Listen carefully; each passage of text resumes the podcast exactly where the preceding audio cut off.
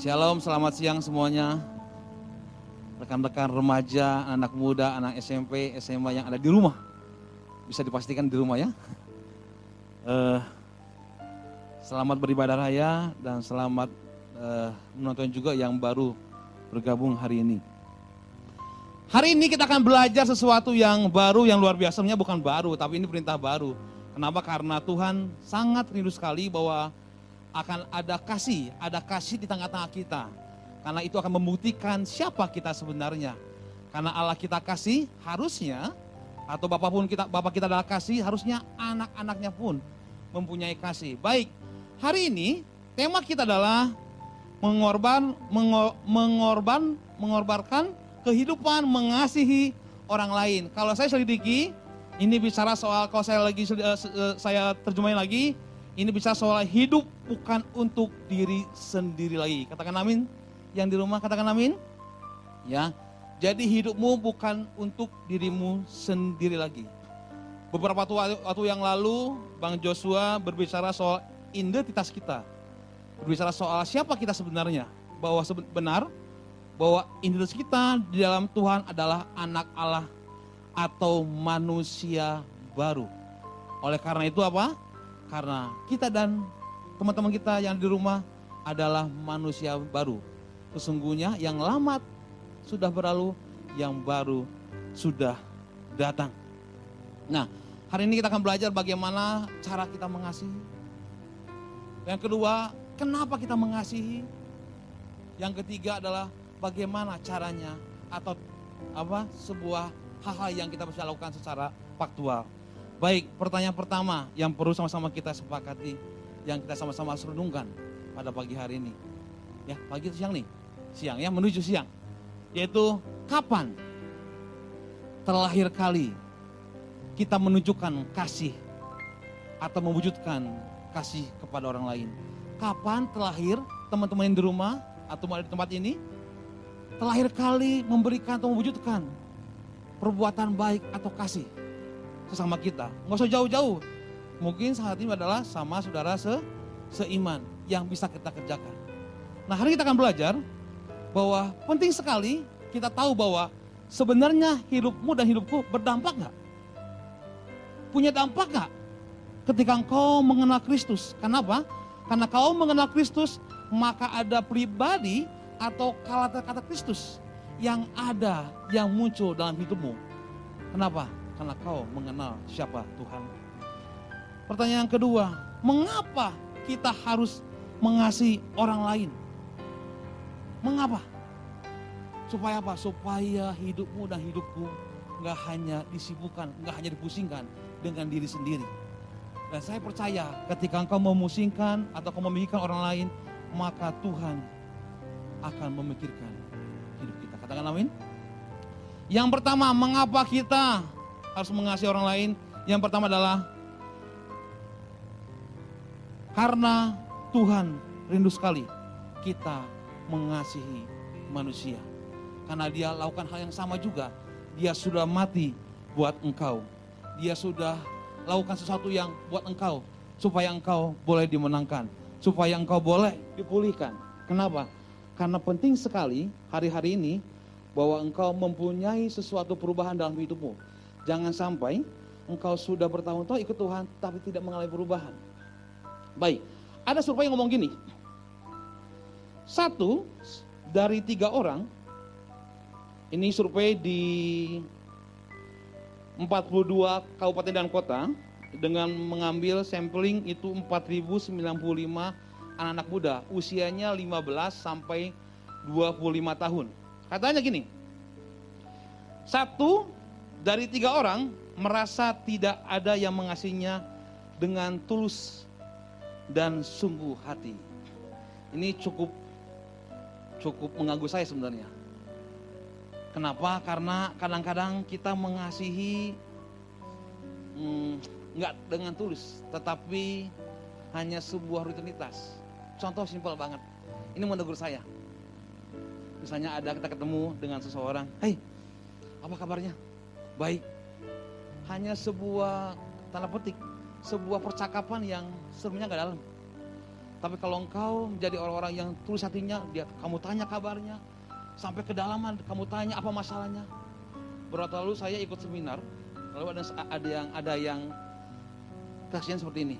Waktu Radita Olwan belum meninggal, ada seorang anak muda, ada seorang anak muda yang stres, yang dia marah sama gerejanya, dia marah sama ayah ibunya.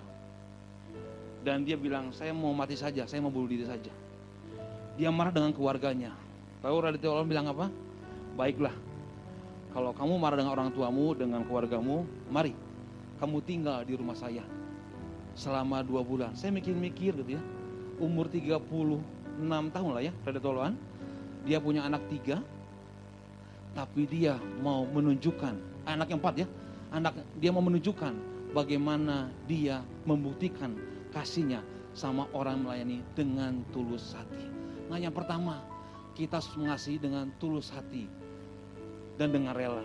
Ya, lalu katanya gini, survei kedua katanya, satu dari tujuh orang tidak memiliki seorang pun untuk sharing, untuk berkonsultasi, untuk curhat sama orang terdekatnya.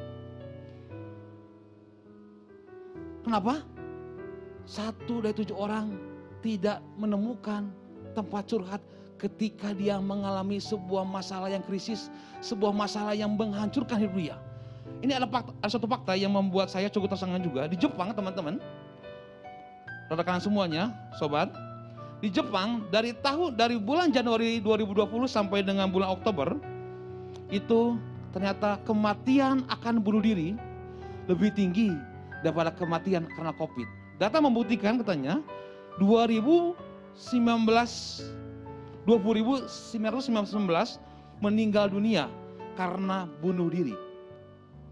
Tahu faktanya Covid yang meninggal hanya 3.460. Bayangkan, jadi tingkat kematian lebih banyak daripada karena Covid, bunuh diri. Daripada karena Covid. Ternyata setelah sedikit, orang Jepang, kalau teman-teman pernah baca uh, artikel, orang Jepang terkenal dengan harakiri ya, atau dalam bahasa Jepangnya sapuku. Itu bicara bagaimana mereka menyimpan. Mereka tidak mau menyampaikan kalau mereka ada masalah karena karena berbicara soal harga diri, mereka menyimpan sendiri masalahnya sehingga membuat kematian yang sangat tinggi. Yang kedua adalah Korea Selatan. Hampir setiap hari dari 300 sorry 1000 orang 15 orang bunuh diri. Kenapa? Karena mereka tidak menemukan tempat untuk curhat. Yang patah menyedihkan lagi, ada survei yang ngomong gini. Ini cukup meng, apa menegur saya juga. Teman-teman lihat, perhatikan. Katanya dari 4.100 anak muda di 42 kabupaten dan kota, tempat mereka curhat 43 persen itu kepada ayah dan ibu mereka. Bayangkan, 43 persen. Tapi kalau diselidiki lagi, mereka hanya berbicara soal hal-hal yang biasa, hal-hal yang lumrah, tapi tidak pernah membicarakan soal hubungan, soal pacaran, soal kejatuhan mereka. Lalu 28,9 persen mereka surat sama sahabat atau teman mereka.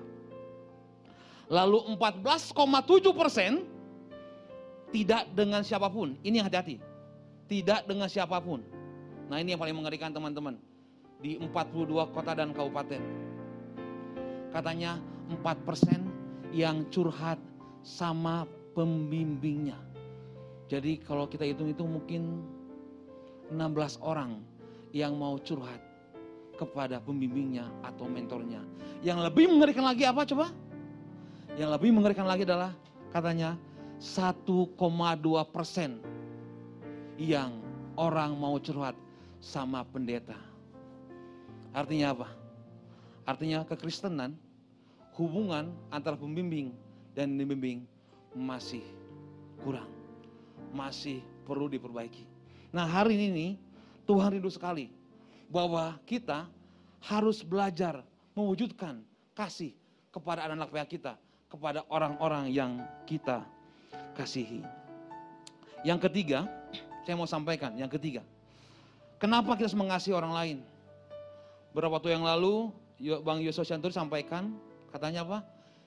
Tuhan Yesus sebenarnya tahu Yudas akan mengkhianati yang namanya Yesus. Nah hari ini uh, saya sedang selidiki. Mari kita buka Yohanes 13. Kenapa kita mengasihi? Supaya kita lihat punya figur Yesus yang mengasihi orang yang bayangkan dia tahu bakal mengkhianati kita. Yohanes 13 ayat 1 sampai 5. Sementara itu, sebelum hari raya Paskah, mulailah Yesus telah tahu bahwa saatnya sudah tiba untuk beralih dari dunia ini kepada Bapa. Sama seperti ia senantiasa mengasihi murid-muridnya, demikianlah sekarang ia mengasihi mereka sampai kepada kesudahannya. Ayat 2. Mereka sedang makan bersama dan iblis telah membisikkan rencana dalam hati Yudas Iskariot, anak Simon untuk mengkhianati dia. Ayat 3, Yesus tahu, bayangkan, Yesus tahu bahwa Bapaknya telah menyerahkan segala sesuatu kepadanya dan bahwa ia datang dari Allah dan kembali kepada Allah. Lalu bangunlah Yesus dan menanggalkan jubahnya. Perhatikan baik-baik. Ia mengambil sehelai kain lenan dan mengikatkannya pada pinggangnya. Ayat 5, menarik ini. Kemudian ia menuangkan air ke dalam sebuah basi dan mulai membasuh kaki murid-muridnya lalu menyekannya dengan kain yang terikat pada pinggangnya itu. Bayangkan Yesus tahu Yudas akan mengkhianati. Yesus tahu Petrus akan menyangka tiga kali. Tapi dia ambil itu yang namanya tampan. Dia melakukan pembasuhan kaki kepada murid-muridnya. Padahal cerita ini kalau teman-teman tarik di Markus 9 ayat 34, nggak usah dibuka. Ini sebelum tiga hari masa pada Yesus, di mana dia membasuh murid-muridnya, terjadi yang namanya pertikaian di antara murid-muridnya. Di Markus 9 ayat 34, kenapa? Mereka bertanya, siapa yang paling terbesar di antara mereka? Bayangkan, nah tapi Yesus membuktikan kasihnya dengan cara apa? Dia membasuh murid-muridnya. Saya cari di artikel, ternyata di budaya bangsa Yahudi, orang-orang yang membasuh kaki seseorang, dia sebutannya adalah budak. Jadi bisa kau bayangkan, Yesus mengambil seolah-olah dia budak untuk murid-muridnya. Itulah tindakan yang nyata. Bayangkan, jadi saya mulai berpikir bahwa benar ya, kalau kau mengasihi seseorang, maka bersiap-siaplah, engkau akan disakiti. Kalau engkau pernah mengasihi seseorang, bersiap-siap juga, kau akan dikecewakan sama orang tersebut. Itulah budak. Kalau budak atau hamba, dia tidak bisa memberontak. Dan saya percaya inilah tugas kita, inilah figur Kristus yang mau mengasihi dengan tidak memandang latar belakang kita. Dan saya percaya sekali bahwa bukan karena kedudukan, bukan karena jabatan kita mengasihi seorang, tidak ada. Tapi apa? Karena ada rasa belas kasihan yang Tuhan kasih sama kita. Baik, nah saya mau sampaikan, ada satu buku, bagus sekali teman-teman. Ini, ini uh, buku di Amerika Serikat, bagaimana ini buku menyampaikan tentang judulnya tentang mencari kawan dan mempengaruhi orang dengan cara yang baik. Nah, teman-teman semuanya, ini penulisnya sudah meninggal dunia, tetapi ini jadi bestseller di dunia, bahkan di Amerika Serikat menjadi nomor satu. Kenapa? Karena uh, dia menyampaikan hal ini karena dia begitu uh, uh, percaya ini bisa membuat bahkan mempengaruhi orang. Ya, katanya gini, ada tujuh cara mencari kawan atau mempengaruhi orang lain dengan pikiran dan perilaku yang positif. Katanya gini, yang pertama, jangan suka mengkritik atau menjelekkan orang lain. Yang pertama adalah jangan suka mengkritik atau menjelekkan orang lain. Siapa yang suka dijelekan? Ada di tempat ini? yang di rumah, Anda suka jelekan? Yang pertama, ini pun salah satu perbuatan baik. Jangan pernah menjelekkan orang lain. Saya juga ngalamin ya. Kalau ada orang gosip, tuh si abang itu tuh, si koko itu, memang paling mudah kalau menjelekkan orang lain. Paling senang. Tapi ketika memuji, ah, sedikit sekali. Nah jadi yang pertama teman-teman, ayo. Ketika engkau menjadi anak Tuhan, ayo. Mulailah, saya pun sedang belajar. Jangan menjelekkan orang lain. Karena semua kita tidak ada yang suka dijelek-jelekan. Yang kedua, nah ini yang paling kurang di kita ya. Kita mau belajar sama-sama, yang di rumah, yang di sini juga. Berikan apresiasi dan pujian. Ini yang sangat sulit kita. Sulit mengakui, sulit mau memahami bagaimana seorang sudah berjuang, kita tidak memberikan apresiasi. Tidak akan memberikan pujian. Nih kayak Luis ya, waduh keren sekali ya. Gambarnya, waduh saya aja bingung gitu ya. Gimana caranya ya. Nah, Luis luar biasa ya, terima kasih ya. Ini sebuah hal yang luar biasa loh. Ya, jadi berikan apresiasi, tapi dengan tulus. Jangan bulus. Jangan karena ada apa-apanya. Ya, jadi yang pertama jangan menjelekkan orang lain. Sama-sama belajarlah kita supaya tidak menjelekkan orang lain. Yang kedua, berikan apresiasi atau pujian pada orang lain. Nah, ini yang ketiga. Menjadi pendengar yang baik saat orang lain bercerita. Sejujurnya, saya bukan pendengar yang baik. Tapi saya punya istri yang suka sekali. Saya sedang belajar bagaimana uh, uh, menjadi pendengar yang baik ya. Kalau pendengar yang baik itu, kamu perhatikan yang di rumah nih ya. Kalau orang sedang ngomong, dia enggak. Tapi dia perhatikan dengan seksama. Dia lihat, dia lihat dengan serius. Itulah membuktikan bahwa kita sedang mendengar orang lain yang sedang bercerita. Nah jangan jadi orang yang hanya ingin didengarin terus. Tapi nggak mau jadi pendengar. Ya, lalu yang empat, yang keempat katanya gini. Mulailah menghargai orang lain. Atau membuat orang lain penting buat hidup kita. Nah cara yang terbaik adalah menghargai orang lain adalah, nah ini juga saya sedang belajar juga. Kamu ingat nama orang lain. Kayak tadi saya ke depannya, ke belakang, sorry ke belakang tadi. Terima kasih Maria, Pak. Namanya bukan Maria, Abigail. belajar, belajar. Saya itu suka lupa untuk nama-nama ya. Seperti nama orang bebas saja gitu ya. Nah, kalau kamu nggak orang orang itu adalah penting, kamu ingat namanya. Yang sampai uh, siapa namanya? Oh Sempeno, oh Teddy, oh, bukan apa namanya? Mikael, jauh banget ya, jauh banget. Belajarlah mengingat nama. Saya sedang belajar mengingat nama. Jadi ayo sama-sama belajar bahwa menganggap orang lain adalah penting. Salah satunya adalah dengan engkau mengingat nama. Lalu yang kelima katanya, jangan suka mendebat orang lain. Nah ya, halo, jangan suka mendebat orang lain terlalu lama, ya. Padahal nggak ngapain-ngapain. Katanya gini, katanya gini.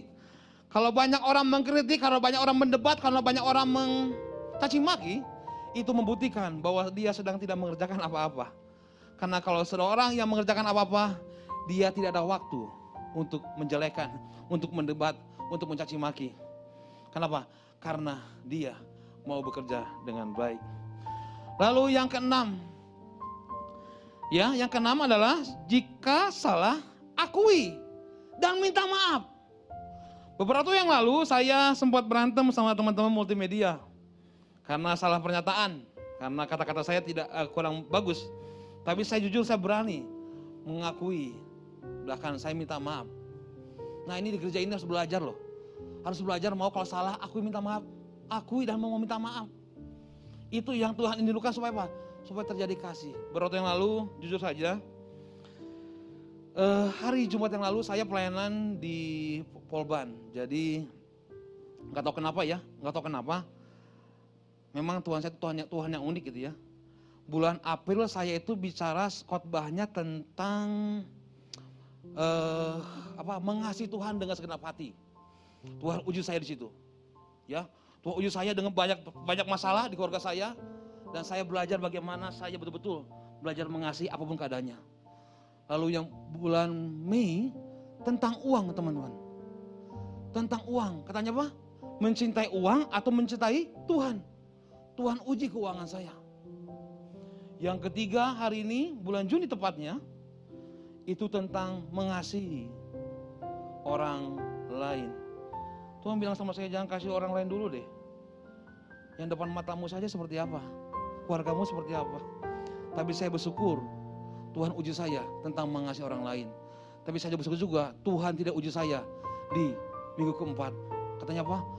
Memberikan nyawanya bagi orang lain. Wah Tuhan, saya belum siap. Hari Jumat saya bertikai dengan kakak saya. Saya nggak usah sebutin namanya. Sebut namanya Mawar. Saya berantem teman-teman, jam 6 saya mau pelayanan. Tiba-tiba dia sampaikan sesuatu yang menyakiti hati saya. Jujur aja, jujur aja. Belum pernah saya sakit hati seperti itu. Sama kakak saya. Tapi saya ingat, aduh Tuhan. Gampangnya ngomong mengasihi orang lainnya, tapi melakukannya susah. Saya WA teman-teman gini, bayangin, bayangin nih. Sebelum kejadian ini, eh, adik saya waktu dulu, eh, waktu bulan Mei menikah, lalu dia berantem juga sama kakak saya yang ini. Ya, saya percaya Ya semua keluarga pasti ada, ada yang benar kayak gini. Dia berantem, terus dia bilang gini, Bang, tahu nggak? Udah gue blokir tuh kakak gue tuh. Mas, ngomongin nyelkit. Sakit hati aku. Diblokir sama dia. Apa-apaan kau Jer? Gitu doang main blokir aja. Tahu? Jumat yang lalu, saya blokir dia. Saya marah besar. Saya bilang, kak sebentar ya kak, tolong ya kak. Aku tahu Aku tahu aku salah. Maaf ya kak juga. Kamu sih gini gini gini gini gini juga. Iya aku tahu kak. Tapi kan gini gini gini juga. Kamu makanya harus peduli sama orang-orang. Iya kan kak. Sudah ya kak ya. Tolong ya kak. Aku mau pelayanin kak. Mau jaga dulu ya kak. Cina. Pokoknya dengar siapa baik juga. Terus saya aja. Terus akhirnya saya blokir. Blokir. Jam 6 kurang 5. Tuh ngomong sama, sama saya gini. Hm, gampangnya sama adik ngomong gitu ya. Iya juga ya. Terus saya blokir. Tahu yang betul-betul saya buka. Tek Emangnya katanya pemimpin susah mengasihi orang lain. Bayangin baru buka, subhanallah, ya Allah, ya Robi. Tapi tahu, jam 6 kurang 3 menit saya telepon dulu dia. Kak saya minta maaf ya, saya terganggu dengan kata-kata kakak. Dan saya pulang. Dan akhirnya saya berkhotbah. Judulnya apa? Pergaulan yang buruk merusak kebiasaan yang baik. Kan gak nyambung ya. Tapi saya mau belajar loh, bener loh. Susah mengasihi kalau kamu nggak tulus dengan hatimu dan kau tidak mengenal. Bertahun lalu juga istri saya ikut Virtus Moment ya.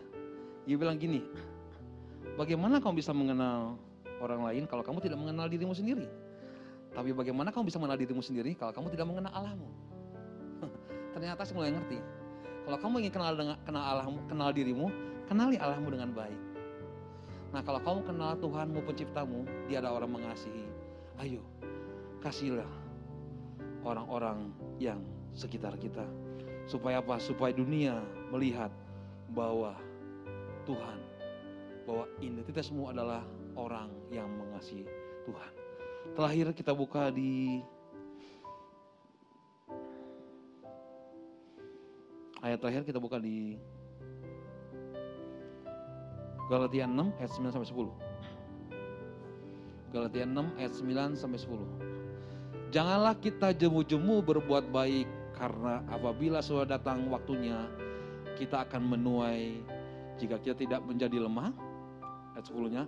Karena itu selama masih ada kesempatan bagi kita, marilah kita berbuat baik kepada semua orang, tetapi terutama kepada kawan-kawan kita sei seiman. Hari-hari ini kita dengar, katanya tadi saya dengar sudah banyak hampir 30 lebih jemaat yang sudah kena positif COVID. Ya, saya berapa hari ini lihat ambulan ya, walaupun nggak tahu COVID atau bukan, tapi berseliweran itu ya. Saya dengar juga rumah sakit di mana-mana sudah penuh. Nah, percayalah hari ini kita akan lakukan sesuatu yang uh, fakta, yang benar, yang real bahwa kita mau mengasihi. Walaupun hanya cukup untuk untuk WA memberikan semangat, tapi mari terlebih kita mau berdoa buat mereka. Dan terakhir buat saya teman-teman, perbuatan baikmu bagi generasi muda hari ini bisa kau lakukan dengan hal sepele. Kau ikut doa pagi hari Sabtu jam 7. Itu saja yang, yang simpel saja. Mari sama-sama lakukan karena generasi ini butuh orang-orang yang membela generasinya.